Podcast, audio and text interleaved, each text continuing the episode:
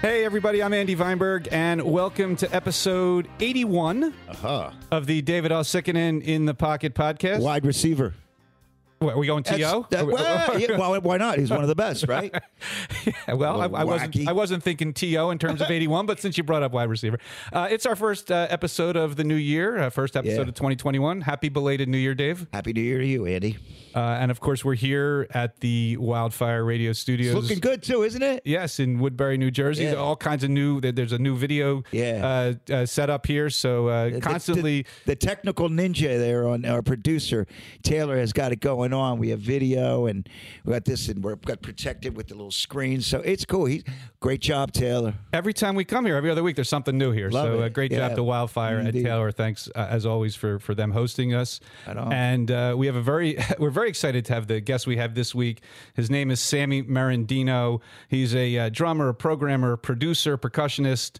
Uh, one of the the best in the business. New Great York, New too. York City uh, based. Has played Yeah. with everybody or worked Yeah. with everybody. Been with Cyndi Lauper for a long time. He's been in a couple Broadway musicals. Uh, so there's a ton to talk about with Sammy. I know he's wait. a, I know he's a good friend of yours I too, love Dave. Sam. I'm looking forward to this. yeah, it's going to be a great conversation with the great Sammy Merendino. Uh, before we get to Sammy, uh, I do want to thank our sponsors, uh, our great friends at the School of Rock Main Line in Berwyn, Pennsylvania, taking young musicians and helping them feel like rock stars. Yeah, what a job those guys do. Really wonderful program across the country, but I'm teaching at the one there in Ber- Berwyn. It's ran by Rick Allison and Dave Marsh. They do a wonderful job. They protect their students. They were very aware of what was going on over the last year with COVID, so they set it up. At first, we were doing a lot. Of, they still do some online lessons, but they have it protected with screens, and uh, and it's a great program. If you go and if you heard about Uh, uh, uh, School of Rock in Berwyn uh, on the podcast, please let know Dave and Rick know, and they'll give you a, a discount, and you can join up, and your kid will be in a great environment for learning, and artistically, it's it's it's terrific. It's super. They have great, great teachers over there. Great program. Um, I mean, we've had some School of Rock alum actually on the podcast. Yes. so uh, Great players. Very cool. Uh, and you can call them at 610-647-2900 or check them out on the web, schoolofrock.com. And again, look up the one in uh, School of Rock Main Line in Berwyn, Pennsylvania. Mm. Also want to thank our friend Eric Metz at Croaker Percussion. That's croakerpercussion.com, C-R-O-A-K-E-R E percussion.com. They're dedicated to creating quality handcrafted percussion instruments with superior sound quality and unmatched craftsmanship.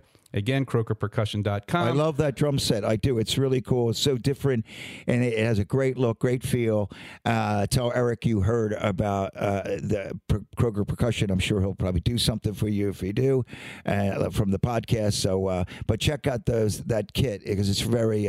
It's fun and it sounds great. It's great stuff. You can see it all. on the- Shakers too. They got great. Uh, uh, I'll talk to. They use those shakers and uh, uh, that are just sound amazing. I think it's like a titanium or, or whatever it's made out of, and it sounds amazing. Yes, and, and it looks great too. Check, you can see it on the website or call Eric at 215 669 8588. All right, Dave. Well, speaking of percussion and drumming, Yeah. we have one of the best in the business on the line with us from his home studio in New York City. His name is Sammy Merendino. Hi, Sammy. Hey, how you doing, man? Thanks for having me on the show. He's one of the coolest people I know, Sam. You see Sam? Like we- we'd run into Sam. Uh, uh, uh, Hi, Sam. How are you, bud? We'd see. I, Good. I, we, we, I would see Sam at NAMM, and you can't miss Sam because he's what? Sam, you what? He's six four. You're about six four. No, no, no. Six, six, six two, six, Six two. two. You look about six four. You you know what? he, you know he, he, he's- he shaved his head. I don't know if you're bald, but you shaved. He's got a great look. He's, you know he just stands out, and he's so slick and cool.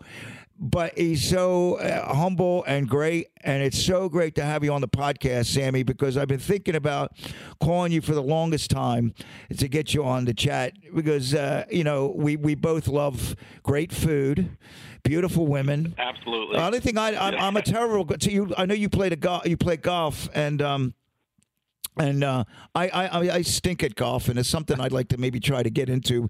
They actually started calling me Divot uh, after.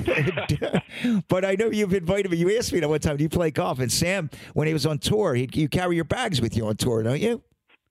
Well, yeah, we used to uh, play a lot when we were on tour because um, uh, we were the opening act for uh, Cher at one point, and Right, yeah. we basically, you know, we were on at seven o'clock, played till like seven thirty, and then we were gone. So Right. we had, and we didn't have to do sound check till four or five, so we had the whole day, and so we would trade tickets for tee time Wow. and uh, play all these beautiful courses. But I haven't really picked up a stick since 2016, actually. Wow. I uh, it's been a while. Yeah, I kind of put it aside for a minute. Just I, I got. I was like, I wanted to practice more drums, and Yeah. it was taking too much time away from that. And I love that too. I love that you you know here because it's kind of something. There's a, a bunch of new things that have opened up to me over the last five years. Um, not that I was on, I was always investigating something, but musically I've been doing you know engineering and playing. But you know you, you play golf, and I know you've been you know, and here you are like you're going back to playing more drums and, and getting better at drums. Which there's a lot of people out there don't realize, like even pro guys, and I think even more so pro guys want to always get better and try to investigate new areas in music where they can get better. And you've always been somebody that like when when I ran into you at that at the um at the center staging that time when they were uh, no no no, the cutting room when they were having the um the party and we there were a bunch of drummers there and you were you were you introduced me to a guy that you were taking some you know getting some lessons from and I you know I love that about you Sam that you're always wanting to get better man Well, it's just like any other thing. Like you know, a, a, say even a golfer, they have to golf all the time. And for me, it was I couldn't really be a good golfer and a good drummer at the same time. I have some friends that are, and I'm very Yeah. jealous of them. But for me, it's just a thing I have to kind of work on yeah and keep up to a certain level. And you know, that's the beautiful thing about an instrument, especially drums. You know, you can always learn. There's always yeah you know some place to go. You, know, Right. you can get better. Yeah. know? So I, I I dig that challenge about it. Well, that's that's amazing because you've been playing since you were what, like twelve years old, uh, that you started playing, and so you know, however old you are now, I mean, all these years later, that you're still trying to get better. I mean, that's that is very impressive. Oh, well, I appreciate that. Yeah, well, it's you know, there's there's a lot of these kids now that are you know just so good because you know there's such a right well, you know, you see these kids that are 19, right right that are just shredding, you Oh, know, and 19. Sam, what I mean? I'm teaching a kid right now that is uh, uh, one of the shows we do at, at, at School Rock is the Metallica show. And I got this kid, David Lopez. He's, he's, uh, 15, 14, and he sits down and plays a song called "The Longest Straw," "The Shortest Straw," and, and "Blackened." And I'm telling you, it's like, are you kidding? There's like weird drop beats, odd time, double bass stuff, and single bass stuff done. You know, like like Lars, which like Bob Rock would cut up and do stuff. This kid's playing it, and I sit there and I marvel. I'm like, where? And he goes, YouTube. I said, where'd you learn that? YouTube. Uh, you know, stuff that we didn't have. No excuses here, but man, you know, they got so much info, and if you're willing to work at it, you could become amazing. And I, I see Right, well- freaks out there, man. well, the access to information is great, you know, and then and you you come across, you know, you have all these different things. You have these guys that can really play. Like I know guys that are faster with their feet than I am with my hands, you know. and, but then then you get the the other guys that really understand like when to use it, how to use it, well, and you know, yeah. it's, just, it's like a whole new breed of cats now. Yeah, That, you know, yeah. I, I listen to these guys. I'm like, Jesus, I better, you know, I better be practicing all day, you know, Yeah. just to stay ahead, you know. Yeah, musicality. That that you brought that up. That's you know understanding and and and um, uh, knowing where where to play, when not to play. I mean, that was all the thing about the whole joke about people talk about Steve Gadd. You know, when you ask, uh, and I can't. I wish I could tell the joke, but Steve was the go-to guy, and most times it was like what not to play. You know, he was always just Yep. so incredibly. Uh, why don't you even? Fill that hole. A lot of young drummers like, oh, I got a space, I'm going to use it. Uh, Gadd was the guy that was a minimalist, and then when it was time to go, you know, you get stuff like Aja, right? So, Right. yeah, Well, I, I saw a clinic with with Alan Schwartzberg in the '80s, Wow. and, and he sat down and for like five minutes he just played all these great chops and fills and crazy shit, you know, and then. At the end of that, he goes, "You hear that?" He goes, "Not once I've ever played any of that on a record." true, right? Because You know, uh, yeah, Hmm. yeah. So, so you know, just knowing, but you know, there's also there's room for that. There's these kids that are they're they're pushing the boundary now, and Yeah. they're like saying, "Well, here is what is kind of acceptable." I mean, Yeah. just it's you know, it's just amazing. Some of these kids, I'm, Yeah. I'm really impressed. You know, there's there's me too. you know, I, I Yeah, it's great. Me too. I love, I love, I love seeing it. it. It's, it's. You could either embrace it or just be so. F- it could just throw you in, uh, like to covers being over your head, going like, "Oh, why didn't I practice more?"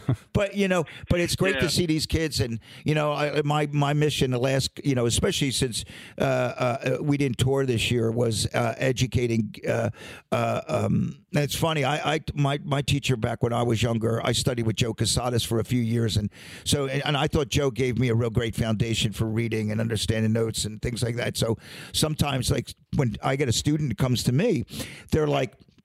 Uh, why do I need to do this? I say, well, because you know you can't get the Z if you don't start by A. You gotta, you have to learn this. And sometimes they're like, well, can't I just go play, you know, um, a black dog? I said, no, we're to learn that. You know, we're doing the buddy book. You know, and either they, either they do it or or they go to somebody else. But Joe was a guy that, you know, instilled instilled that into me, and I and I kind of do it. But it's been my mission at the school that you're to learn how to read this thing. You know, it's been good. Yeah, Joe. Joe was a great guy, and, and that is, you know, I don't. I have very few regrets in my life. One is that I didn't work on my reading as well. Like I can read. I'm not a, Yeah. a great sight reader, but you know, Yeah. you know, you got to have a good copy. Well, you play. Broadway though. I mean, that's amazing because you're looking at charts. I mean, there's a lot of people that that, that don't understand. And I tell them, some, I I said, you don't have to become a great reader. It's nice if you can, you do. But if you're a proficient reader, and as you especially like you know another instrument, or you can at least write down chords. But if you have a knowledge of notes and enough that you can look at a chart and have an understanding, you're going to go a long way. That's what I try to tell people that you could do it. So you just said it yourself. You you consider yourself you're probably a better reader than you're saying, Sammy. But you but you you, know uh, again because you know guys that are like look at. You know, they're reading it and feeling it immediately. It's like, ah, you know, apparently Gadd's like that. But um, Yeah, I hate those guys. yeah, I know. Me too. Me too. I'm, I'm, not, I'm not that guy. I remember when I was with Joe, we were just starting to get into Frank Sinatra charts, and I stopped. The Hooters got really busy at the time. I, you know, it was we, before it was signed, but we were playing everywhere, and I, I never got into that. And back then, when we took a lesson down there on 46th Street, you know, we used to put headphones on. And he had a record. It wasn't even a tape. I think he had some. He had like a reel to reel there, and then we had a, a record player, and somehow he'd set up where you could hear it, and we were playing like New York, and I and I think the week I was about to start playing those two charts, I I you know I had to quit because uh, if if you showed up with a lesson for a lesson with Joe. And you weren't prepared; he'd hit you with a stick.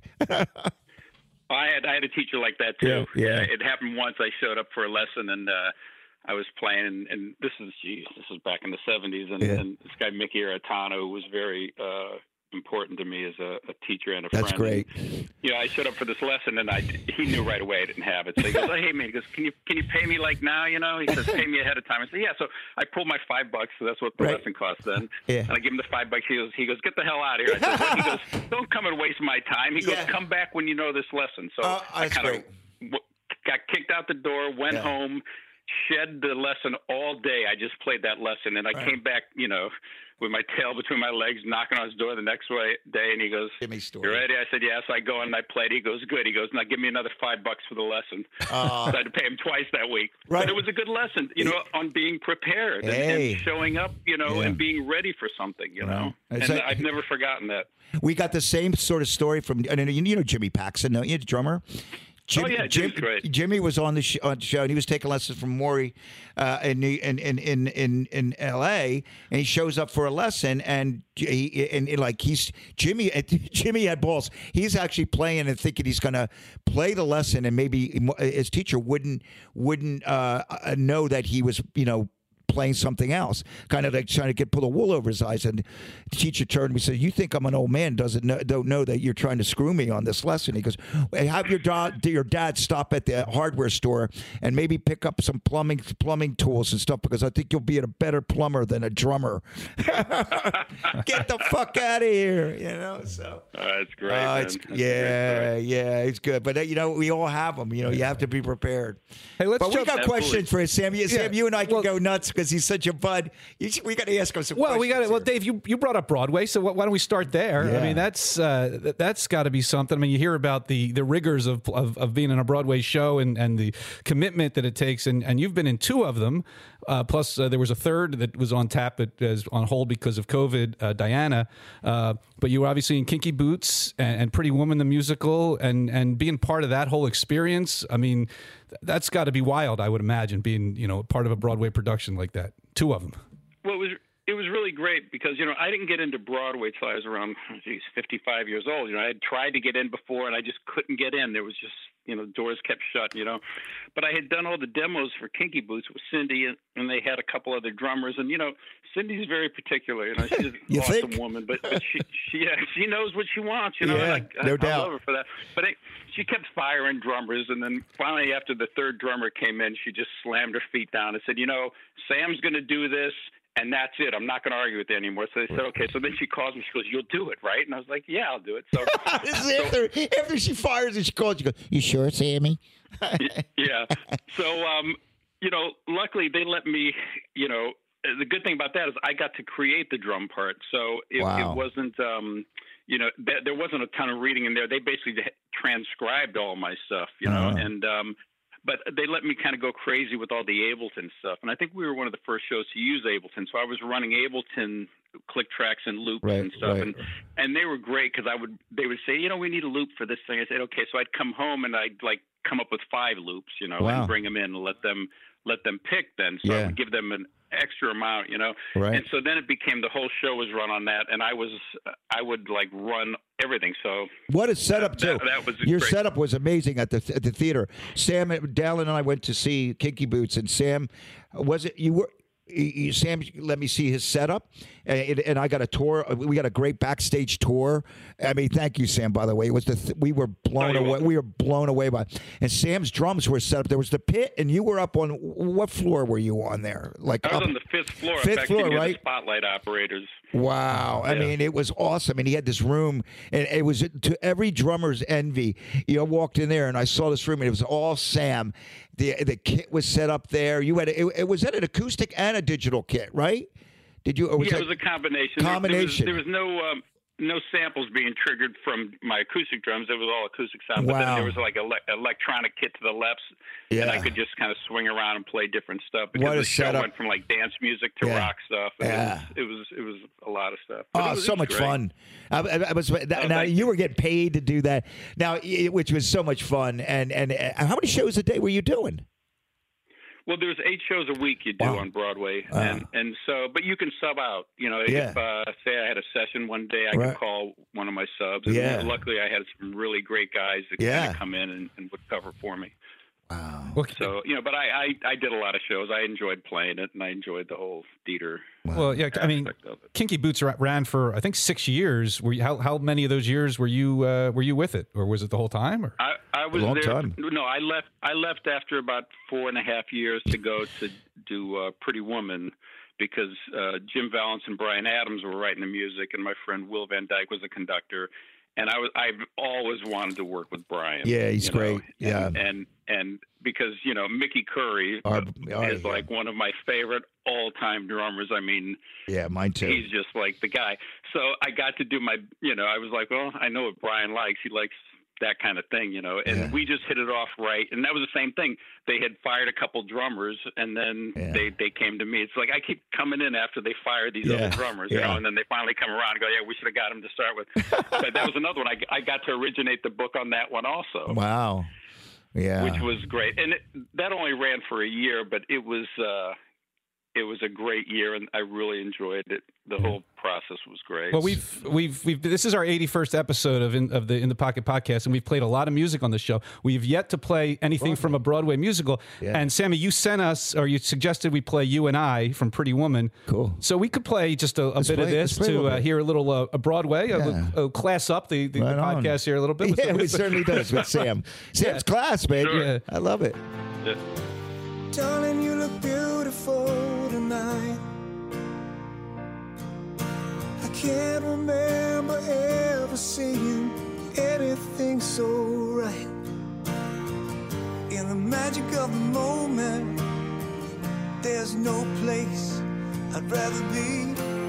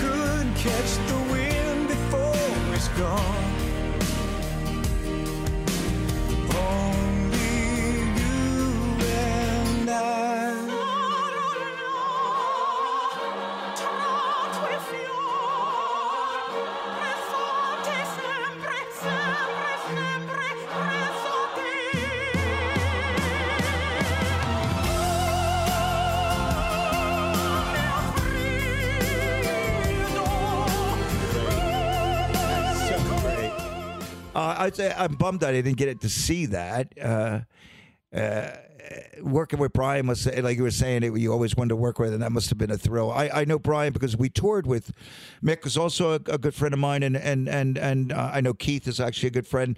All those guys, and Bryan, and Bryan, yeah, amazing, and. um Bryan, what a writer, and I could hear. Uh, so him and Vallance wrote that. Wrote Well, you can song. tell us immediately, Yeah, two, two hear- seconds into the song, you can say this is a Bryan Yeah, Adams song. yeah, I mean, you can, yeah. you Even can that pre-chorus, Oh, you could hear that pre-chorus And- where he's going amazing. Yeah. And the greatest part was when we were cutting the the cast album. We were at Power Station, but Bryan was singing Oh, the, what a voice! because we just had the band and they're cutting all the tracks for a few days, Yeah. and just hearing him sing. Yeah. I mean that guy can sing the phone book. It Well, you hear him he talk. just- He sounds great when he talks. He has a great voice. Yeah. You know. So, yeah, it was just like I'd look over at him while we were playing. I'm like, this is awesome. Yeah. So it was great, you know. So, Yeah.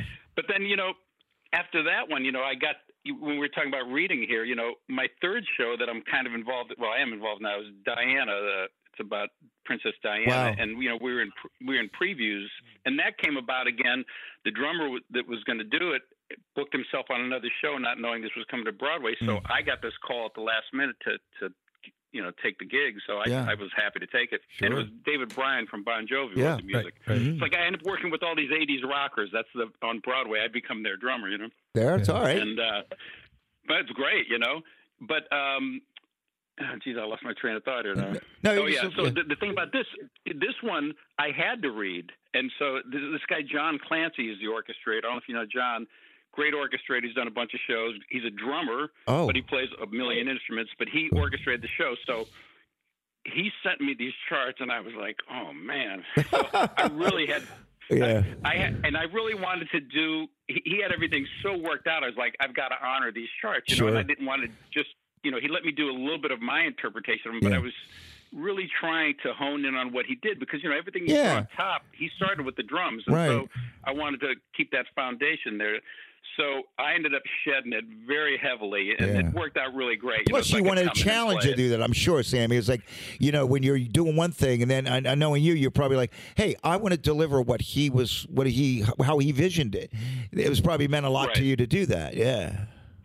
Absolutely, to get his whole thing. And, you know, like I said, everything was already set to go on top of it. So that had to be there, you know. And it was really uh, a good lesson, basically. Was- I felt like I was studying with him. You know, he, he kind of, uh, and he, it was different than how I normally played. Like things I would play starting with my left, he'd start with his right, and, Oh. and vice versa. And, and fills were, it was just a, from a different wheelhouse Yeah. and it, it actually made me a better drummer by like trying to interpret what he was saying instead of this time saying, "Well, here's what I would have done." It's Right. like, let, let me do what you would have done, and it Mm. made me a better player. Wow. How much It fun. was good. It was good. Yeah, so that's coming out actually. You know, uh, that that will be out on Netflix. They filmed it. Oh. So that'll be out in March. It, it'll actually be before we open, and Oh. then uh, we'll we'll come back. I don't know either in the summer and the fall. Yeah. After it's been out on Netflix, Yeah. so I'm looking forward to that. I, I can't wait till we get back to the Broadway thing. I'm uh, down and are dying to get up to New York. One to see a show, hang with you. Uh, Sam is also king of the great cocktail and knows the best burger in New York and pizza, man. knows the good of your- end. your favorite things. Raoul's, Well, baby. I love to eat, when- man. Wh- when you come up, you and Dal, you got to come here and we'll grill some steaks out in the backyard. I Ye- found a really great steak place, Oh. Purveyor, Yeah. uh, Master Purveyors, and so I get all my steaks from them now. So we'll grill some steaks. You're in, baby. Hang out in the back. we are in. We're up. We're in. She's gonna hear this. Like, get- Absolutely. let's get this this this uh, social distancing thing over. Gets move on. Get the vaccination. Boom. We're there, Sam. There you go. We're there. Great, that'll be great. Yeah. Hey, hey, let's go back to the beginning, Sammy. Um, you grew up in Ohio, and Ac- or you were born in Akron, right? And uh, Right. and you're one of eleven children, which you know is is, is that that's fascinating to me. I mean, were was there a lot of musicians among your uh, siblings, or Well, my father was a musician. He played accordion, and that's how he put us all through school. He, he played every Friday and Saturday night. He taught a couple days a week. I didn't really know that. musician. Wow. Oh yeah, yeah. He was. He had. He played all the time. He was like the big accordion player in the area, you know, and and he could really play. And so yeah. uh, he really supported me, my father, and uh, he was always, and my mother as well. You know, she she was the one during the day. If I didn't want to practice, she's like, "No, you're going down to practice," you know, Oh. which wasn't very often. But Yeah. the days I didn't want to, I, she was pushing me down there. That's awesome. And I have a, a younger brother, Angelo, that that's a photographer now, but he was also a pretty good drummer. But as far as the eleven, I'm the only one that, that became a pro at Yeah. it. You know, Yeah. what uh, what number But were you very- Uh, am- among the eleven? What number were you? I was the fourth. Okay, so one of the older Wow. ones. But I mean uh, that, that you know, and Yeah. Akron uh, people uh, that listen. I mean, what a what a s- music uh, an area. I mean, that part of uh, the United States uh, around there. I mean, great musicians have come out of that area, and and and so you've always had like I remember. I mean, guitar players. That that whole you know, you guys had like a scene, and then, and then you ended up going. Did you go to New York from there, or is that is that how you left? Well, yeah, well, well, Akron was a, a big rock and roll town, Yeah. you know, and I was in, in a bunch of bands in there. And, you know, you played Cleveland, the Agora Ballroom. Yeah, I played there, yeah. Played there, No. and yeah, I'm sure you played there. It was one of my favorite places Loved ever it. to play. But you know, there was places to play when I grew up, you know, and people Yeah. loved it. You know, we played 1,500 people as a local band. you know? Right. Yeah. So, but you know, I got kind of tired of being in New York. I mean, of being in uh, Ohio, and I wanted to go to New York or L.A. And then this friend of mine, Lenny Williams, had been playing with Chubby Checker, and I knew him from when I had one other job in a music store, and I'd met him. He was a young kid that couldn't afford to buy a guitar, and the boss never liked him Uh-huh. to come in. But I would call him and tell him, "Hey, man." The boss is on lunch. Come and play, and then he'd get out before the boss came back. anyway, he got this gig. He got this gig with Chubby Checker, and Yeah. Chubby was playing like they were like the Ramones. They were playing everything fast and rocking. Yeah. So anyway, Lenny called me, said Chubby's looking for a drummer, and so uh, Chubby called me, and I ended up flying up to New York, Yeah. uh, into Newark. They picked me up, went into the into the city, and uh, they were doing a, a gig at the at the Ritz, Uh-huh. and so. Uh, they did their sound check. And The old Ritz, the old, the old Ritz, probably right. the old Ritz, yeah, Yeah. yeah, da- downtown, Mm. and um, I think it's called Webster Hall Yeah. now, or I don't even know if it's still there. Uh, anyway, so they do their sound check and everything sounds great. So Chubby says, "Okay, come on up, it's time to audition." So we start playing, and we we're playing the twist, and it's like wow. screamingly fast, you know. so I'm playing about thirty, and I'm playing hard and loud. I'm playing, playing yeah. about thirty seconds, and I break the snare drum head. Wow. And I'm like, "Oh no, man! They just did their sound check. He's going to be pissed." Yeah. And he turns around and goes, "What happened?" I said, uh, "Sorry, Chubb, I broke the snare drum head." He goes, "You're hired," and that was that was Yeah. it. Yeah. You know, Yeah. so Yeah. that was that was uh, Yeah. what November sixth of nineteen eighty, and I moved up here on the twenty sixth of December. and that was kind of your entry entryway into the New York scene, pretty much getting that gig with Chubby. Well, yeah, so I got that, but then we went on the road for a year and a half. So I had a little apartment in Queens that I just left my stuff at, but I was wasn't here that much. And then around May of uh, what year was that? Two thousand two, I guess. I left that gig and I came back to the city then. And You then mean was, you mean uh, 82. 82. May of 82. 82. 82? Yeah, Yeah, sorry, right. 82. That's all right. Yeah, yeah. Yeah, I just didn't want to. flies. We didn't want to. We didn't want to fly through 22 years that quickly. but, uh, And with Chubby. Yeah, yeah, and with right. Chubby. yeah. Yeah yeah so so yeah so then i moved back into the city and started working around here Yeah. Right. You did a lot of great gigs, and and one of the things that you're really known for, and you er, and, and early on you became very proficient. As a matter of fact, a great programmer.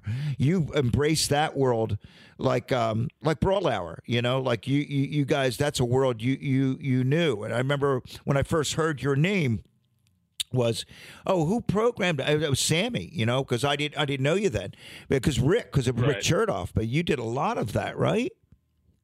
Yeah, well, that was kind of you know that summer that I left that, that Chubby's gig. I was like I wanted to practice and and get better because I was like I'm in New York. I really got to really tighten my stuff up, you know. Yeah. And so I bought a LinnDrum, uh, and my dad co-signed a loan for me. I, I found out recently that uh, he passed a few years ago, but I found out recently that he actually put the house up as collateral for me to get this LinnDrum. Oh wow, I- wow. He, he never told me that, but my brother told me that. later. Wow. Anyway, isn't that wild? Yeah, Uh, it was it three makes almost grand back then, you know. wants me. to- I, I get tear. I was. That's amazing, Sammy. That's amazing. Oh, my dad was awesome. Yeah. But um, anyway, I bought this LinnDrum to um, to practice with, basically, to, Yeah. to get my time together. You Know? So anyway, it, it just kind of started taking on a life of its own, and I was kind of fascinated with it because sonically it was cool. It was Right. different. It was just a whole new, whole new Yeah. thing, you know. So then I moved into Manhattan, and um, I was going on my way to um, to an audition for the Psychedelic Furs, Uh-huh. and I was really broke. I'd put my last money into the apartment to get there. It was like two days after I moved in. I had had five bucks left in my name. Oh, And so I'm, I'm on the way to the first thing, and I'm I'm kind of early. I'm gonna go. "Ah, I'm gonna go get a beer. So I went into this uh, the Prince Street bar, Mm. and I'm I'm I'm sitting there, and uh, I had five bucks, and I get a beer, and it was three bucks, and I just I didn't even have enough for another beer, and I just told the guy, I said, I just keep it. I can't do anything with that two bucks anymore. So I'm sitting there drinking this beer, and these two guys are talking, and and and I hear him talking. Should we use a drum machine or or live drums tomorrow on our session? And and I'm I'm picking this up. so I go, hey, I said I said I, I program drums, and they said, really? I said, yeah. I said I got a LinnDrum.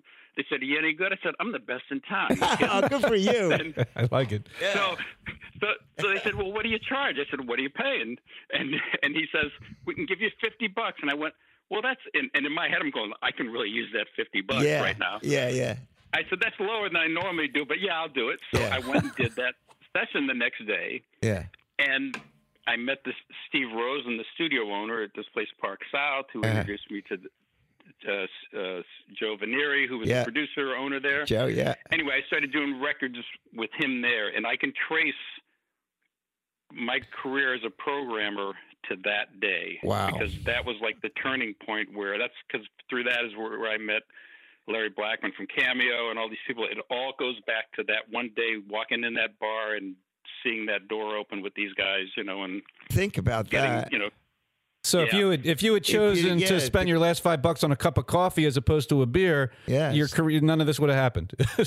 Or I wouldn't be talking right now. wow. Who knows? But it, it, that's always blows my mind. And Wow. we've, we've had a lot of our guests. It, it is like one moment like that where everything changes, Changes. and you know, just right. pl- Obviously, to be successful in this business, you have to be talented and you have to work your ass off. Yeah. But you also need luck. I And you need the just- right you- place at because, the right because there's a lot of talented. Mm. people out there who never, for whatever reason, never Yeah, make it. right. And it's right place, right time, and and um, you would have made it anyway, Sammy. I'm sure. Yeah. But but it Of is kind of it- it- appreciate it. yeah. But it's Yeah. it's it's a cool like moment like So that. you were doing a lot of that stuff before the program and stuff because I, you know, because I know you, you, you, Rick was on the Sophie record and other records. When it was anything that had to be programmed, he'd call you. That Linn, Linn thing. I know Eric. Yeah, Eric was did- big on the Linn. I knew the Linn because um, Eric was saying, "Hey, can you play to that? Or can you play that? Can you do? Can you work with that?" I remember because zombies that that little top end thing to all you zombies. It's a Linn drum machine I'm playing to. You know, so that was you know, and you used to do a lot of that stuff. Yeah, well, I, I got heavy into it. Like I would just buy anything that came out, every new drum machine, every new sampler, every new Simmons set. I was just totally into it. You I'd call And you. so I- call you to ask you, how does that work? Do you, I don't know if you Yeah, I got a recall. lot of those Yeah, calls, I you would know. call Sam going, what does that red button do But I- over there? Yeah, I loved it. You know, it was being able to do the Sophie's record, which was great. You know, Yeah. And, uh, when we when we did Damn, that was you know I bought it. I remember buying an H three thousand sampler just so I could change speeds of beats back then because it was much different. You know, you didn't have access to all the stuff you have now. Mm. So it was it was buying all these pieces of gear to make things do different things. And But you were a visionary, Sam, because you had to see, you had to, you had to, you knew when it's like so, because your mind worked like an engineer. Because you're an engineer. You had to figure out, oh, I know what they're going to need, so I'm going to have to get this because that'll be able to get there. You know, you had to figure. You were allowed to be one step ahead of everybody. That's really remarkable. ju- just man. in case people don't realize what what record we're talking about here, it's uh, Sophie B. Hawkins' "Damn, I Wish I Was Your Lover," which Yeah. is one, a huge hit and Massive. And you play, you were part of a lot of other huge hits in the '80s. Billy Joel's "We Didn't Start the Fire." Yeah. I mean, that's you know, talk about a song that, That, yeah, that was. I, I played a little bit of percussion, not a ton on that. I played some percussion on that. right, but that- Oh, it know, I was, yeah, love it was great to work with Billy, and and and, and it was a awesome, Wow. experience. And then other, Yeah. you know, well, just talking about some of the huge songs you played on. We, you mentioned uh, uh, Cameo, Larry Blackmon and Cameo, Wow. and their album Word Up, which Massive. was a massive album in 1986. Yeah. And- Word Up. and the, the title track Word Up. Talk about getting involved with Cameo, and then we'll play a little of Word Up uh, just to uh, remind people, in case they haven't heard it in a while, what what a huge song that was. Yeah, well, you know, the funny thing is, this goes back to that studio Park South. You know, I was doing this uh, record with the Weather Girls, and I cut a track with them. You know, program this track, we put it down, and then they were doing some overdubs, and I'm sitting out in the lobby of the hotel of the uh, studio, just reading the paper, and I hear some guy go, "Hey, man, that's a great drum sound." And he goes, "Who's who's the drummer on that?" And I said, "Me." And I'm not even looking up. You know, I'm just kind of reading this thing. You know. he goes, "Oh, we're going to do a record, man." He he goes, "You want to do a record?" And I look up, and it's Larry Blackmon. Yeah. You know, from Cameo, and I'm like. Oh hey, he says, yeah. He says we're starting this record next week. You want to come and do it? So I'm like, absolutely, you know. So we went in and we did Single Life, Yeah. and then um, wow. and you know Larry, you know, founding father of funk. I mean, just Yeah. awesome drummer. He- Yeah. We hit Yeah. it off just great. So then, you know, I toured with them for a little bit over in England. Yeah. This, this uh, tour promoting that, and then after that, he said he said we're coming back. He kind of figured something out about Yeah. uh, payola and, and radio promo and stuff. He and Yeah. we, he says my next record's going to be even bigger. So we came back and we did Word Up. Hey, was he a, And- was he a Tama guy, Blackmon? I think he was for a little while. Yeah, he. is I remember. I, I, Tama I, I. I think I did a. I think I did a promo thing with that guy years ago. I Oh, think he I was did. great. Yeah, yeah. The wild hair. He was great, and and he yeah he was just a killer. You know, it was great because like we when we went through the tour, I was playing a song. He goes, "Yeah, it doesn't feel right," and I was like, "Well, show me." So he sit down and play, and you go, "Oh, okay, now I get where where he's kind of placing things." You yeah, know? yeah. and and but you know after you know Word Up came out, and and at that point that that record just exploded. Yeah. And then I couldn't really afford to tour with them anymore because what they were paying for a week, I was getting in a day, you know, in Yeah. the studio because I, you know, all of a sudden my career just skyrocketed after that record because everyone wants you to be that guy, you know. Yeah. What a And, great uh, thing, it though, was- man. I, I like Uh, it was I, I like his confidence. You were t- saying that he he knew this was going to be a hit. I mean, a lot of times people say, you know, they they, they think uh, the success of an album will, will take people catch people off guard. But he said to you, "We're going to make something even bigger after after Single Life." I mean, he he he kind of knew where, yeah, where he, he, he he kind of figured out the whole how the business worked a little bit, but he also had word up, I think, in his head, and he said he said the next record we do is going to be massive. And you know he changed. You know at that point everyone was using these big, lush, uh, reverbed out drums, and and on on that record there's no reverb at Dry, all. Like he fired an engineer. He, he said no reverb in the control room, even when we're cutting. And so he fired an engineer for putting reverb on something. but Yeah. but you know, 80s. sonically, that was just that was a whole new thing happening at that point. And Yeah. you know, and Larry had the vision for that stuff. And you know, and you know, between everybody involved, there were certain engineers, Eric Calvi, um, and you know, between him, me, Larry, everybody, there was guys that had vision for stuff. You know, and I'm always trying to get back to that moment in my life of creativity because Mm. it was Fun. it was just these moments where Yeah. stuff was just flowing Yeah. without even thinking about it. Right. You know, it was just an awesome, awesome time. You know, and it was Yeah. it was a lot of change going on then. So it was it was very experimental. People were were very cool, and Yeah. I loved it. Well, Oh, the, that's so the album Word Up, it was uh, one of the biggest albums of 1986. It went platinum. It was Mm. number one on the R&B and hip hop charts. I think NM, NME uh, ranked it as the fifth best album of the year. The title track was a top 10 hit and number one on the R&B charts, and uh, you couldn't avoid it in 1986. So let's hear a little Let's of, of out, Word yeah. Up and great Sammy Merendino. Right.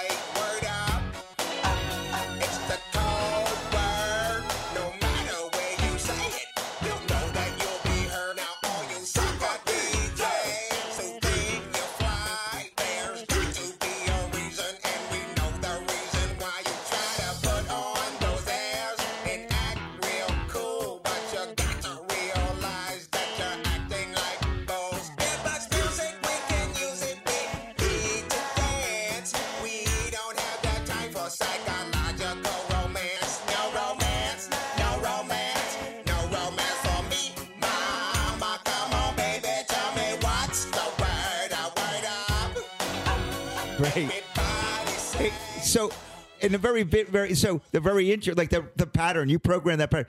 I hear this dotted eighth note in the very beginning, but it, it, and it never happened. I mean, I, and what that little clip we heard it never happens again. Only one time. It's uh, on- great. On, on what? The dotted eighth on what? on the odd in the very in, in the very beginning, it goes. You do this, boom, boom, and it, I think it happens. Maybe maybe it happens a couple times, but I only heard it once. And then you got that. Yeah, pro- those are occasional, the little pickup. you yeah, mean, yeah, On the bass. yeah, yeah, So good. I thought it happened I- more. That's great.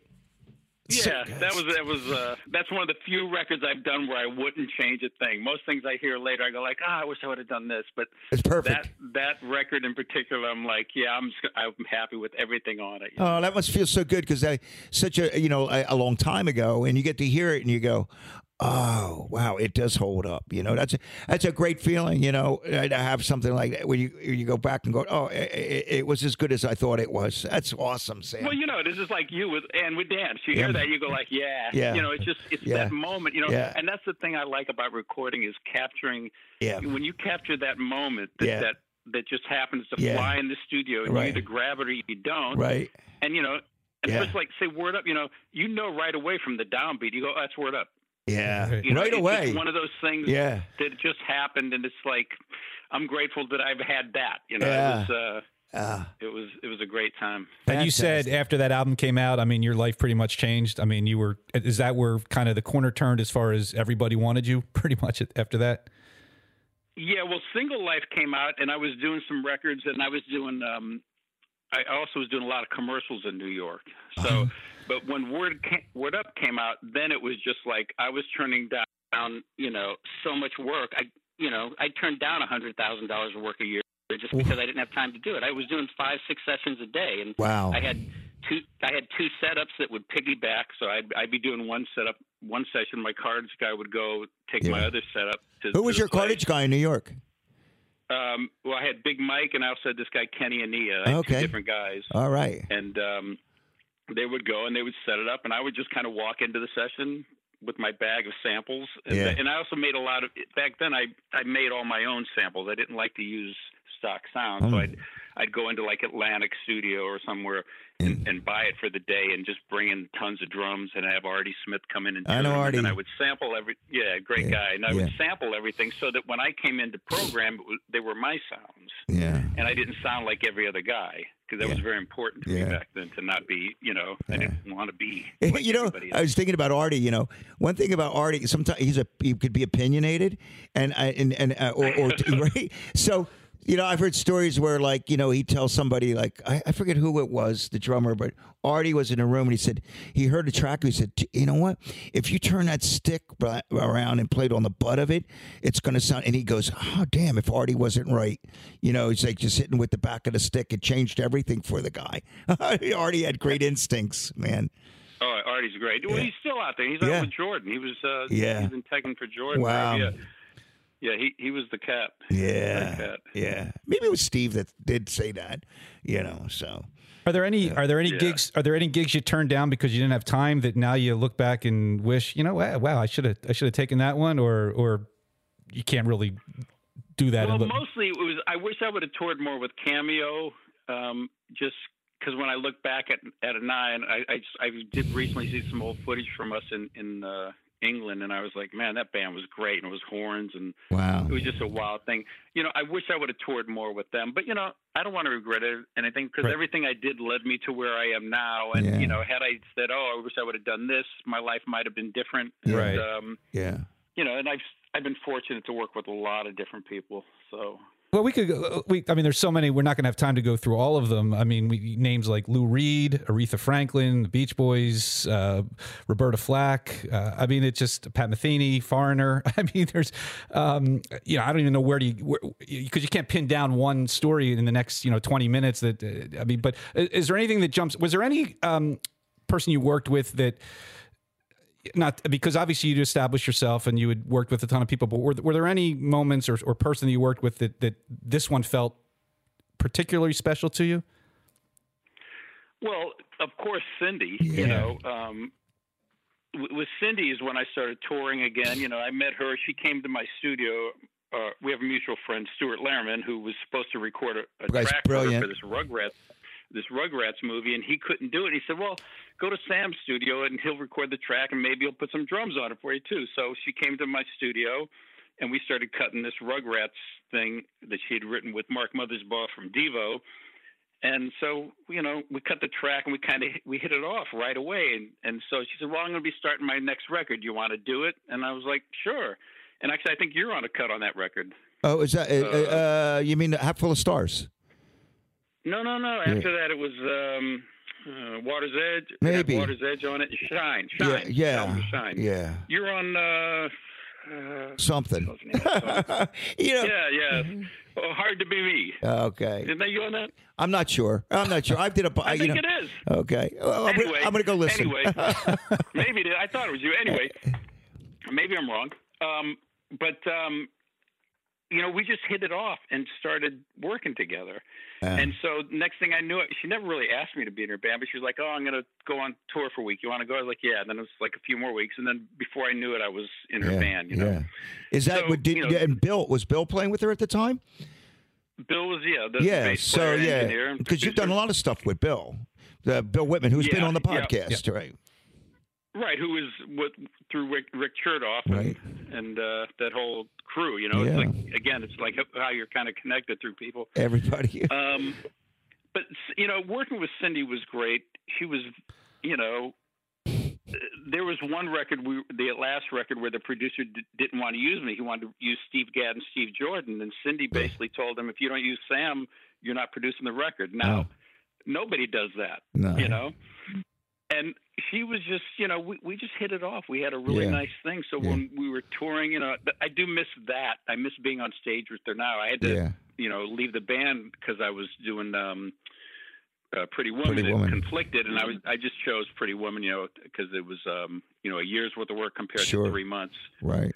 But t- to me, there, her and I just had this really nice connection on stage. I kind of knew where she was going, and we just, you know, hit it off. So, of you know, I would say Cameo and Cyndi are probably two of my favorite Yeah. uh, artists that I've really worked with. You know, I learned a lot from Larry, and you know, Cyndi. I went all over the world, and you know that led me to Broadway. So Yeah. you know, every everywhere you go, you know, everything you do kind of leads you to the Mm-hmm. next thing you're going to do. But certain ones, like you know, Cyndi. You know, they, they, she's opened a lot of doors for me. So, you know, I'll always be grateful to her for that. I'm so happy to see her have this whole um like her career like she's just had such longevity and uh uh just you know because obviously we both you know as well as I do the kind of talent she is. I mean I remember just meeting her uh, before she did she's so unusual and she was very unusual, you know, and it was like, but you know, she was like, wow, and it look, I mean, she first looked looked like a little bit of a doll, but I mean, and I, I don't want, but it was, she was, you know, just you knew something, you know, some kind of light surrounded. You hear this about people, but she was, I, I my jaw kind of dropped, like, wow, she, I just met somebody, and then then she became Cyndi Lauper, you know. Uh, amazing. She's the real deal. Yeah, no She's doubt. Oh yeah, Uh, you know, done sessions like I've experienced her in the studio, and I remember she said, you know, I'm working with two guys I play with in band, and she says to me in the studio, it's like three in the morning at studio, and she says, "Don't you?" She told me nothing. Don't you listen to those two guys? You just listen to me. I was like, "Don't fuck with me," you know. I was like, "Okay, all right, I'm I'm there." I didn't even look at those Yeah. two guys. she yeah, knew. yeah, yeah, She, Yeah. She, she likes to be the boss. but, Yeah, you know, makes it She clear. is. It's her band. Yeah. It's her band. It's Mhm. Cyndi. That's whose name's on the headline there. Yeah. Cyndi. So, She's wonderful. You know, She's no, you know, She's and like I've been around her.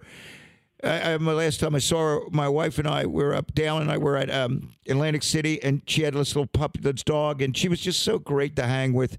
She was chill. You were maybe I, I don't know if you were playing or not, but I, I remember it was just we just really had a nice hang with her, and it, she seemed like to drop her, you know, because you, you know uh, when you're a performer like that, sometimes you got to always be on. It was just nice to see her being kind of vulnerable and being herself, and it was really nice. Good good hang with her. Oh yeah, she's a wonderful woman. Yeah, yeah. Like I said, eternally grateful to her. Yeah. And we owe it all to a Rugrats movie. Is that is that pretty much where that's where the connection started, right? She needed. She, Stuart, Stuart Lehrman in a Rugrats movie. Yeah. yeah. Wow. Stewart's another one who does great work. Uh, it's done amazing, you know, uh, Atlantic City, all this great music. Stuart's a, a genius, really, really great engineer, producer, writer. Great engineer, Yeah. producer. Yeah, Yeah. He's, he's he's a great guy Yeah. and chill. Yeah, Great- great to totally. hang with. Totally. Well, sp- speaking, you mentioned produce. Speaking of producers, um, Sammy is obviously you've done a lot of that. uh, Having you know in your studio there in, in uh, New York. I mean, that's that's been a big chunk of your uh, recent work, right? You do a lot of producing there.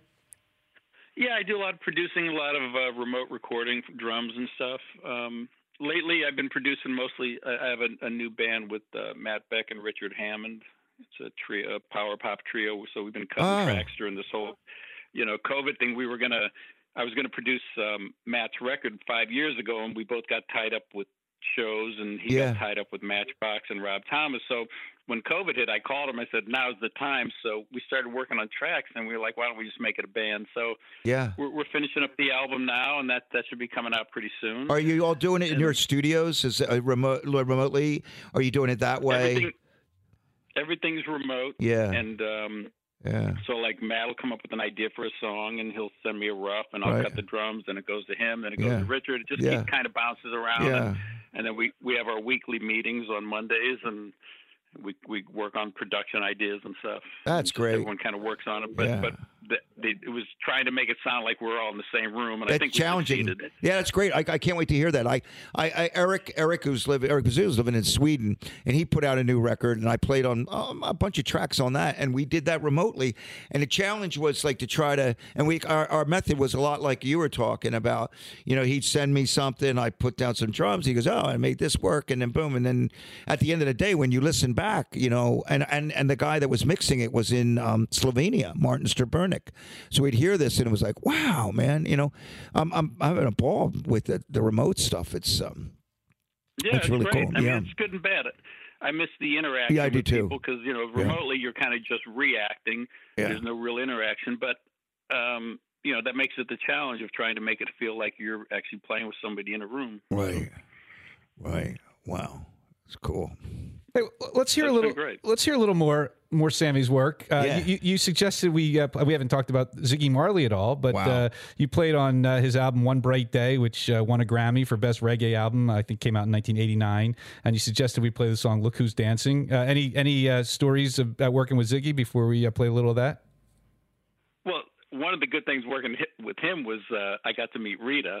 Wow. She came in, you know, on the second day and was just saying how much she loved what we were doing, and and Wow. you know.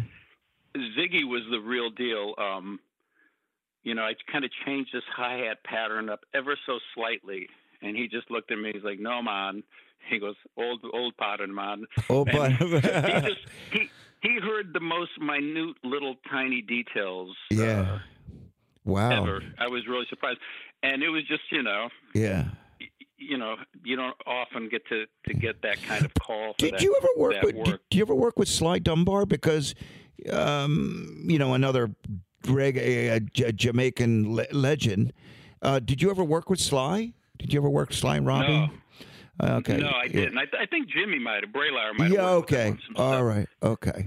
But uh, yeah, those guys were great. You know. Yeah. That was a, a great rhythm section. But it was just, you know, it was an awesome, uh, awesome experience to get to to work with him. You know. Wow. Well, let's get a little reggae Yeah, music going. let's This is get Ziggy Marley, "Look Who's Dancing," featuring the work of Sammy Merendino.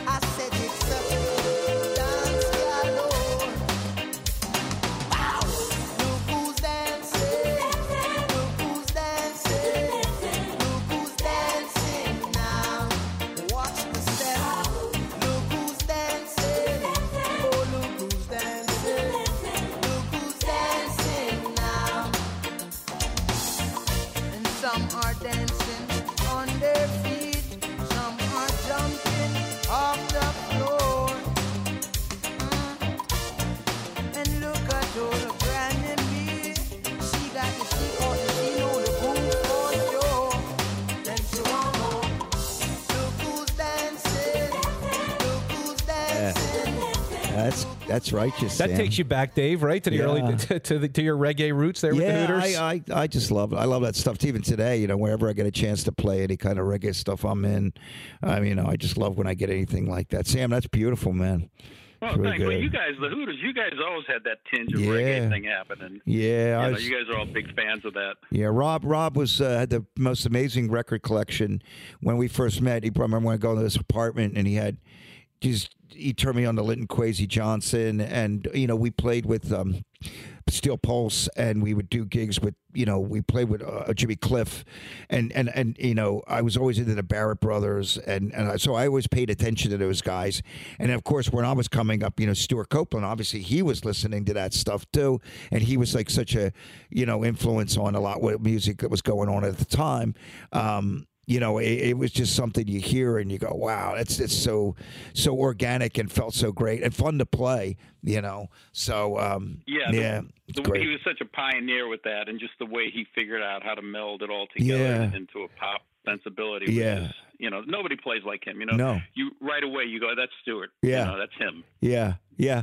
I love that fact that they. Uh, uh, uh, I saw this this little clip of him and Sting together, and um, they're, they're kind of ribbing each other about like Sting, because Sting would always, because you know, I, I don't think they ever cut any of that stuff to a click track, and and and and and and, and Sting was always like meticulous about like I just want to feel it a certain way, and Stewart was like always edgy, like wanted this edge, and they kind of look, and he always played too loud, you know. It was like they were busting busting on each other. But as a drummer, and you listen about listen to what the way Stewart played, no one played like that, and musically he just moved you as a listener.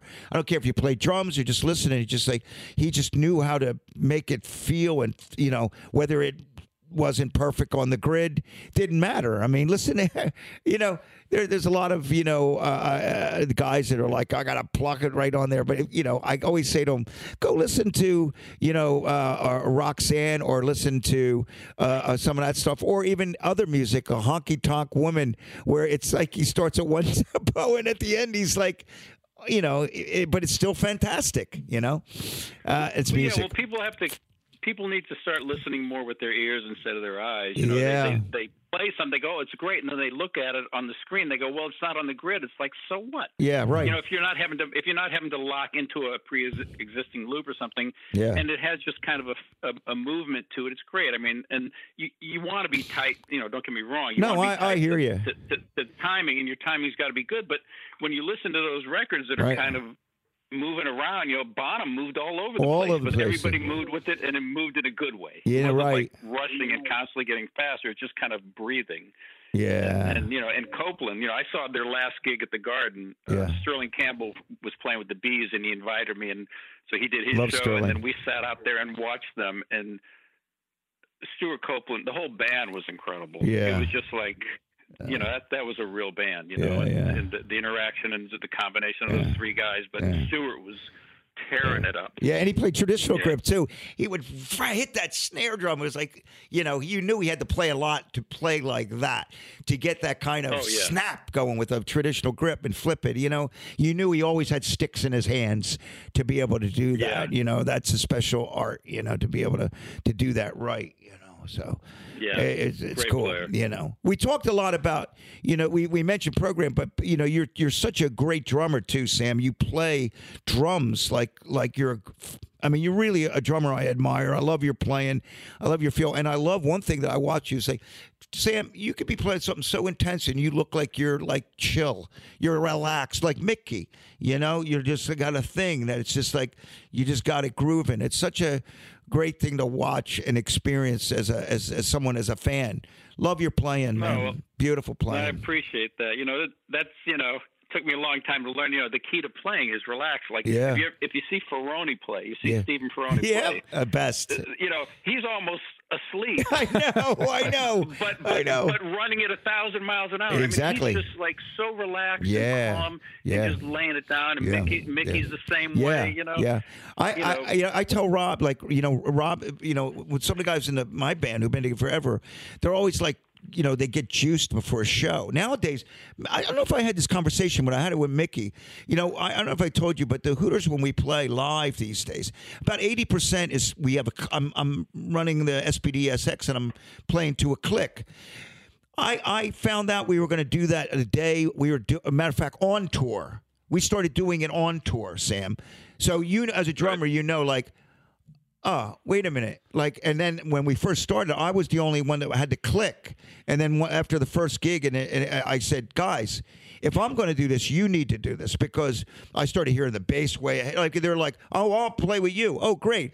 But listen, you need to hear, you know, what or, or, or just a variation. You need to kind of have an idea where we're going, at least a count off. You know what I mean? Right. But but um, I remember, uh, you know, uh, uh, uh, doing that, and these guys would be all pumped up. And I really noticed when, like, initially when we're going on stage, like. Especially the first few songs, is like, dude, man, you know, you just like sounded like you just had some espresso, you know, settle down. and they're like, Yeah, and nowadays, yeah, like, I want to go to like, I want to go to Zen World before I hit the stage, and it's the no longer is it like, yeah, we're gonna kill it. It's like I'm gonna go up there, you know.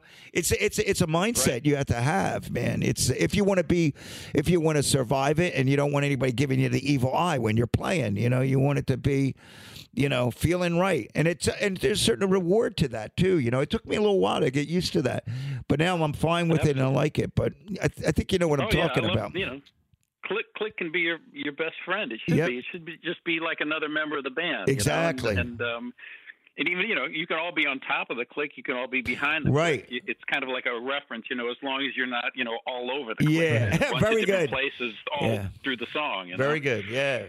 Yeah, man. Yeah.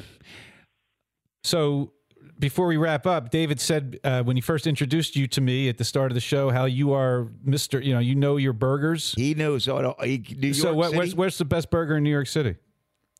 Oh, Raoul's by Uh, by far. I am so Raoul's. down with you, man.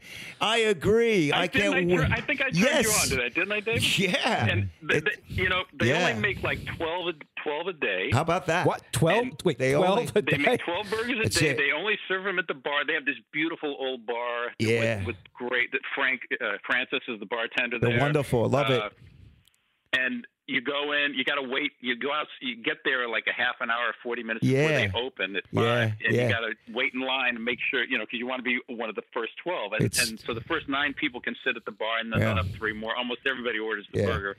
It's phenomenal. outrageous. It, you're, it, Sam is so right, and and and, and the way it's served, um, it's just it it is just an experience. And you, I'm telling you, you've never had a better burger in your life. I agree, and I I, I think since Sam's turned us on to it. When we go, um, we it's it, we, we it's usually a, a stop we make, but we have to make an, a you know a a, uh, a reservation. You can't you know if you get, if you get in there and you're just showing up, you're very lucky. But Raoul's is the Yep. space is the is the place, and thank you much, Sam. But Sam's turned me on to other places. I mean, uh, you know uh, that we had a, a great burger. There was one other spot. Um, uh, uh, what was that? I forget the name of the place, but there was another place that you told us to go to that was very good. But Raoul's take is, is tip top. Um, God, Was Strip House. no, it wasn't that one. But now I got now I got to go there. Uh, Now I have to go there, Sam. Oh, Strip House, and they have a great steak too. That's, Oh. that's that's probably my favorite steakhouse in New York. oh, wow. And, um, Oh. That one's good, but there's a, there's a bunch of great burger joints. But Yeah, you know, yeah. Oh, Any place that's just Raoul's for me. I can just love the. I just love that you had that answer. Boom! Right off the bat, you didn't have to think about it. It was just you know I didn't because I, was afraid I was putting you on the spot, and you were boom gave us gave us the answer. That, that- that's great. Sam, I, Yeah, I it's can't tell you how much it meant to me that you could come on. Uh, I, we miss hanging with you. I I, I, I- I miss the uh, uh, the the fact that none of us can really get out and play. But I think hopefully uh, I'm optimistic about getting on with our lives in the next few months. And, uh, you know, we hope to see you. And uh, it was a true, uh, uh, uh, so much fun just chatting about, you know, all the great things you've done over your career. And uh, it was a blast. Right. We didn't get into a lot of it. Go on Sammy's website, sammymerendino.com. Uh, and you can see all the people he's played with, see some of the work he's done. And then I guess uh, the next thing coming up for you is, as you said, Diana, the musical will be premiering on Netflix uh, soon, right? Right, that'll be in March. That'll Okay. be in March, and hopefully we'll be opening up in uh, summer or fall, reopening the show. All right. And then once, you know, once everything touring comes back, are you going to be back on the road with Cyndi at some point in the future? Or? I don't know. She may call me. You know, I've been on and off with her for the past twenty years. If she if she calls me again, I'd probably do it again because uh, It's the music one of my favorite. You know, the band is good, and but you know, I don't know. Who knows what's going to happen? Yeah, you're, that's a You way know, to, op- good way to look at it. We don't know. Open to all of it. Exactly. Sam, thank you so much, and we'll see you soon. All right, bud. Uh, All right. Thank you both for having me, and uh, be safe. You, You too, too. Sammy. Thank you so much. All right, bud. What a pleasure. Yeah, it was uh, that was great, Dave. I mean, you're you know your your fellow drummers out in the world, the, the experiences they've had, the stories are great, and the uh, He's such a class act, man. Such a such a good guy. Uh, he's nice to see because he's you know he's he's also authentic, and um, that's nice to be around in this business because uh, you know he's experienced the ups and downs of it, he's had a great career, and uh, he still gets some, some great things coming to him. You know, and he, he I, I admire him so much. Yeah, I mean, a, a great life grows up in Ohio playing drums, and next thing you know, and you know, all these years later, he's on Broadway, and all the people he's played with. Good to have friends like that. Yeah, very cool. And it all started. Not didn't all start, but little moments like he walks into the bar and the guys are sitting next to him needing a pro, needing a Yeah. drum programmer, and and uh, yeah, that, I love stuff like that. That's awesome. Great great podcast today, bud. It was. Uh, we didn't get into the Eagle situation, or but uh, you know that's that's. Oh, a yeah, they- they- they Jeffrey- fired him. that Je- well, for, whether or not you should have fired Doug, but the, Well- whole, the Jeffrey Lurie's press conference is the thing that blows me away. What the hell? What was I he, mean, he should have gotten out of there real quickly. He just didn't know when to shut up. you yeah, know? be, I, I mean, how? I, I guess Howie's done no, nothing wrong. It's all Howie's- Howie's the perfect general manager. Wow, I mean, what? And we got we got six general managers on this team, or six guys who could be general managers on any team. I don't know if they've any general managers on their team right now Yeah. in, the, in the organization. They right now. sure need to figure out how to based on- evaluate evaluate talent. Because that Right. last draft, I remember. Look, maybe we had a last draft. How about the last five Yeah, drafts? exactly. I mean, every time I watch Metcalf and I think about uh, Arcega Whiteside and Metcalf, the fact that we didn't take Metcalf and or and the one that really gets me is uh, uh, Jefferson because I, you know, watching his dad play, I knew that he was going to be a winner. But you know, there's so many players Well, that we could, yeah, it's yeah. All right, that, I just needed to get that off my chest. Uh, Uh, well, I'm glad you did. You know, I mean, but we got the Sixers and Simmons. You know, Oh, So- that, that's a whole other story. Yeah, yeah. Two two friggin' shots. yeah, two yeah. friggin' shots against a G League team on the other side, and he takes two shots. Anyway, all right, all right. Enough sports. We don't want to. We don't want to ruin the, uh, Yeah. the the mood of the, the great vibe of, of the interview with Sammy. With with was uh, wonderful. with Sam Bernardino, man. Yes. Thank you so much to Sammy. Thank you to our sponsors, Croaker Percussion and the School of Rock Mainline in Pennsylvania. Thank you to Taylor, doing a great job as always, and Wildfire Radio. For Dave, I'm Andy, and we'll see you next time on In the Pocket.